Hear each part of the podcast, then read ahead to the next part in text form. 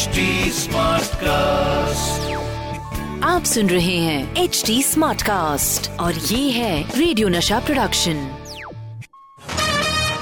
the Filmy calendar show season two नमस्ते आदाब सत श्री गुड इवनिंग वड़क्कम छोटों को प्यार बड़ों को नमस्कार और बराबर वालों को एडवाइस ये भाइयों आजकल शुगर बहुत हो रही है अपनी एज वालों को।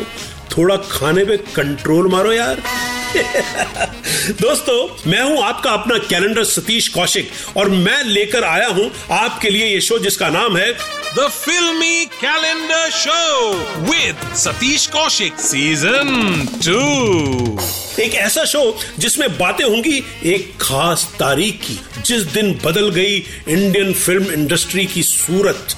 उन फ़िल्मों की कहानियों की जो थिएटर के पर्दे पर आई और दिल के पर्दों पर लग गई। और वो तारीख डिसाइड करेगा मेरा कैलेंडर।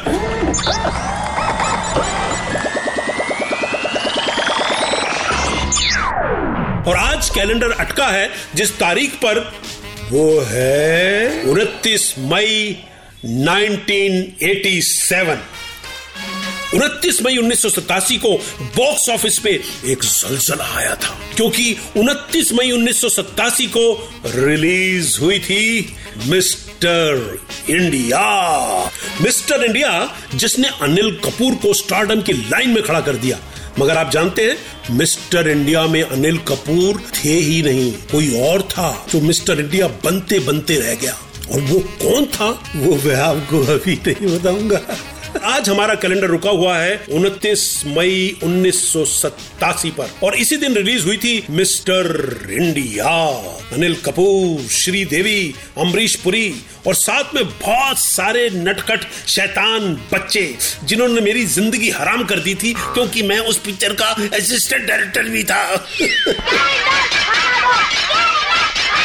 हम्म, बच्चों शांत हो जाओ चुप हो जाओ। ये क्यों आसमान सर पे उठा रखा है तुम लोगों ने? बोनी कपूर इस फ़िल्म के प्रोड्यूसर थे और शेखर कपूर मेरे गुरु, वो थे इस फ़िल्म के डायरेक्टर भाई साहब, ये फ़िल्म क्या चली थी? ऐसी चली ऐसी चली जैसे घर में बीवी की चलती है। मगर आपको पता है दोस्तों, अनिल की ज़िंदगी का रुख बदल देने वाली ये फ़िल्म सलीम जावेद साहब ने राजेश खन्ना को सेंटर में रखकर लिखी थी। मगर राजेश खन्ना साहब ने ये कह के फ़िल्म करने से इनकार कर दिया। कि ए सलीम जावेद साहब, जब मैं इस फ़िल्म में दिखाई नहीं दूँगा तो इसको करने की क्या ज़रूरत है रे? और बाद में ये फ़िल्म ऑफ़र हुई अमिताभ बच्चन साहब को। वो भी किन्हीं कारणोंवश इस फ़िल्म को नहीं कर पाए और ये फ़िल्म थोड़े सालों के लिए बंद हो गई। और कुछ सालों बाद इस फ़िल्म की स्क्रिप्ट बोनी कपूर के हाथ में आई। ये फ़िल्म बनी और इसी फ़िल्म ने अनिल कपूर को मिस्टर इंडिया बना दिया। मैं कोई भूत नहीं, प्रेत नहीं, साया नहीं, आसेब नहीं। मेरा नाम है मिस्टर इंडिया। अमरीश पुरी साहब ने क्या काम किया था इसमें? तुम क्या समझते हो कि मोगेम्बो की कैद से निकलने में तुम कामयाब हो सकते हो? अब तो तुम्हारा पूरा मुल्क मेरी कैद में आने वाला है। लेकिन क्या आपको पता है कि अमरीश पुरी मोगम्बो के रोल में होने वाले ही नहीं थे। एक्चुअली अमरीश पुरी से पहले एक बहुत महान दिग्गज कलाकार को साइन कर लिया गया। कौन था वो दिग्गज कलाकार? दोस्तों, मिस्टर इंडिया की बात चले और मोगेम्बो की याद ना आए, ये हो ही नहीं सकता। बल्कि मिस्टर इंडिया ही नहीं हो सकती अगर मोगेम्बो ना हो। सारा हिंदुस्तान मेरे कदमों में होगा और हर हिंदुस्तानी मेरा गुलाम तब दुनिया पुकारेगी। Hail Mogambo the king of India hail king of India मगर आपको अंदर की बात बताऊँ, मुगम्बो के रोल के लिए पहले जिस दिग्गज महान कलाकार को साइन किया गया था, वो थे मेरे खास दोस्त अनुपम खेर। अनुपम खेर साहब फाइनल हो गए, उनकी ड्रेस भी बन गई, उन्होंने स्क्रीन टेस्ट में डायलॉग भी बोल दिए और फिर जब शूट देखा गया, वो स्क्रीन टेस्ट देखा गया तो लगा कि मुगम्बो ऐसा होना चाहिए जिसे देखकर लोग डर जाएँ। और अनुपम साहब दिखने में बहुत सॉफ्ट बहुत प्यारे दिखाई दे रहे थे। इसलिए फिर लाया गया अमरीश पुरी साहब को। और वो जो उनकी बड़ी बड़ी आँखें और भरी आवाज़ का इम्पैक्ट आया जब उन्होंने कहा मुगैम्बो खुश हुआ। बाय गॉड डायरेक्टर खुश हुआ प्रोड्यूसर खुश हुआ यहाँ तक कि हिंदुस्तान का बच्चा बच्चा खुश हुआ पर बच्चों के बाप दुखी हो गए कि बाय गॉड औलाद तो मेरी है पर हस्ता अमरीश पुरी की तरह क्यों है? हैं?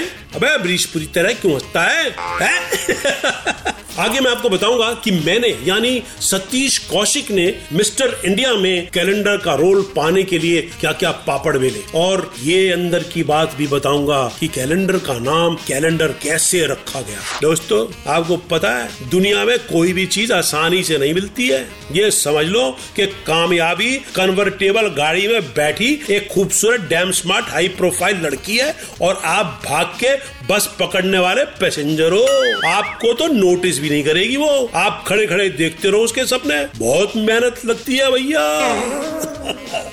जी हाँ मैंने भी इस फ़िल्म में कैलेंडर का रोल पाने के लिए बहुत मेहनत की। देखो कैलेंडर अगर कल सुबह तुम लेट उठे तो तुम्हारी सैलरी में से कुछ ना कुछ ज़रूर कट जाएगा। श्योर ज़रूर काट लीजिएगा। कम से कम सैलरी तो मिल जाएगी इसी बहाने। बाई गॉड पाँच बरस हो गए पाँच बरस। इस घर में सैलरी नहीं देखी। किस कलर की होती है? मैं इस फ़िल्म का असिस्टेंट डायरेक्टर था तो मेरे दिमाग में यह था कि ये रोल प्ले करना है। मगर असिस्टेंट डायरेक्टर होना खुद एक बहुत बड़ी ज़िम्मेदारी है। तो जब शूट होता था तो कैलेंडर वाला पार्ट करने के लिए मैं सेट पे आ जाता था। बाकी वक्त बाकी कामों में उलझा रहता था। आपको पता है कि जब इस फ़िल्म की स्क्रिप्ट लिखी जा रही थी और एक कुक का रोल इजाद हुआ एक कुक का रोल लिखा गया तो इस कैरेक्टर का इस किरदार का नाम ही नहीं रखा जा रहा था कि इसका हम कुक का नाम क्या रखें। एक तो मेरी समझ में आज तक ये नहीं आया कि तुम्हारा नाम तुम्हारे माँ बाप ने कैलेंडर क्यों रखा। जी वो इंग्लिश में कुछ नाम रखना चाहते थे। अगर तुम्हारा नाम कैलेंडर के बजाय क्वीन एलिजाबेथ भी होता, तब भी तुम यहाँ बावर्ची होते, इंग्लिश में कुक। तब मैंने जावेद साहब को अपने फादर का एक किस्सा सुनाया। मेरे फादर एक्चुअली एक सेल्समैन थे और तालों का बिज़नेस था उनका। राजस्थान में उनके एक डिस्ट्रीब्यूटर थे। उनका तकिया कलाम जो था, वो कैलेंडर था। कहने लगे, ये कैसे? मैंने कहा, जी, वो हर बात में कैलेंडर शब्द का इस्तेमाल करते थे। अरे, पंडित जी, तीन पेटियाँ आई और तीन पेटियों में से कैलेंडर दो पेटियाँ तो खराब निकली। अब देखो, पाँच लाख का माल था कैलेंडर तीन लाख का रह गया। अब अगर ऐसे ही चलता रहा तो कैलेंडर में आपको पेमेंट कैसे करूँगा भाई? समझे ना तो कहने लगे, ये बड़ा अच्छा इंटरेस्टिंग किस्सा है। तो हमने सोचा कि इस किरदार का नाम कैलेंडर रखा जाए और मुझे खुशी है और मैं आप सब लोगों का बहुत धन्यवाद करता हूँ कि इस कैलेंडर को आपने बहुत सराहा बहुत प्यार दिया कि आज तक ये मेरे माथे से मिट नहीं सकता। मेरा नाम है कैलेंडर मैं तो चला किचन के अंदर। बाल मांगो भैया हाथ जरा ज़ोर के। आज भी जब मैं सड़कों पे जाता हूँ तो लोग मुझे सतीश कौशिक के नाम से कम कैलेंडर के नाम से ज़्यादा जानते तो दोस्तों ये थी कहानियाँ इंडिया की सबसे मशहूर फ़िल्मों में से एक मिस्टर इंडिया की। अगली बार नई तारीख और नई फ़िल्म लेके मिलूँगा इसी शो में जिसका नाम है the Filmy calendar show with Satish Kaushik Season 2.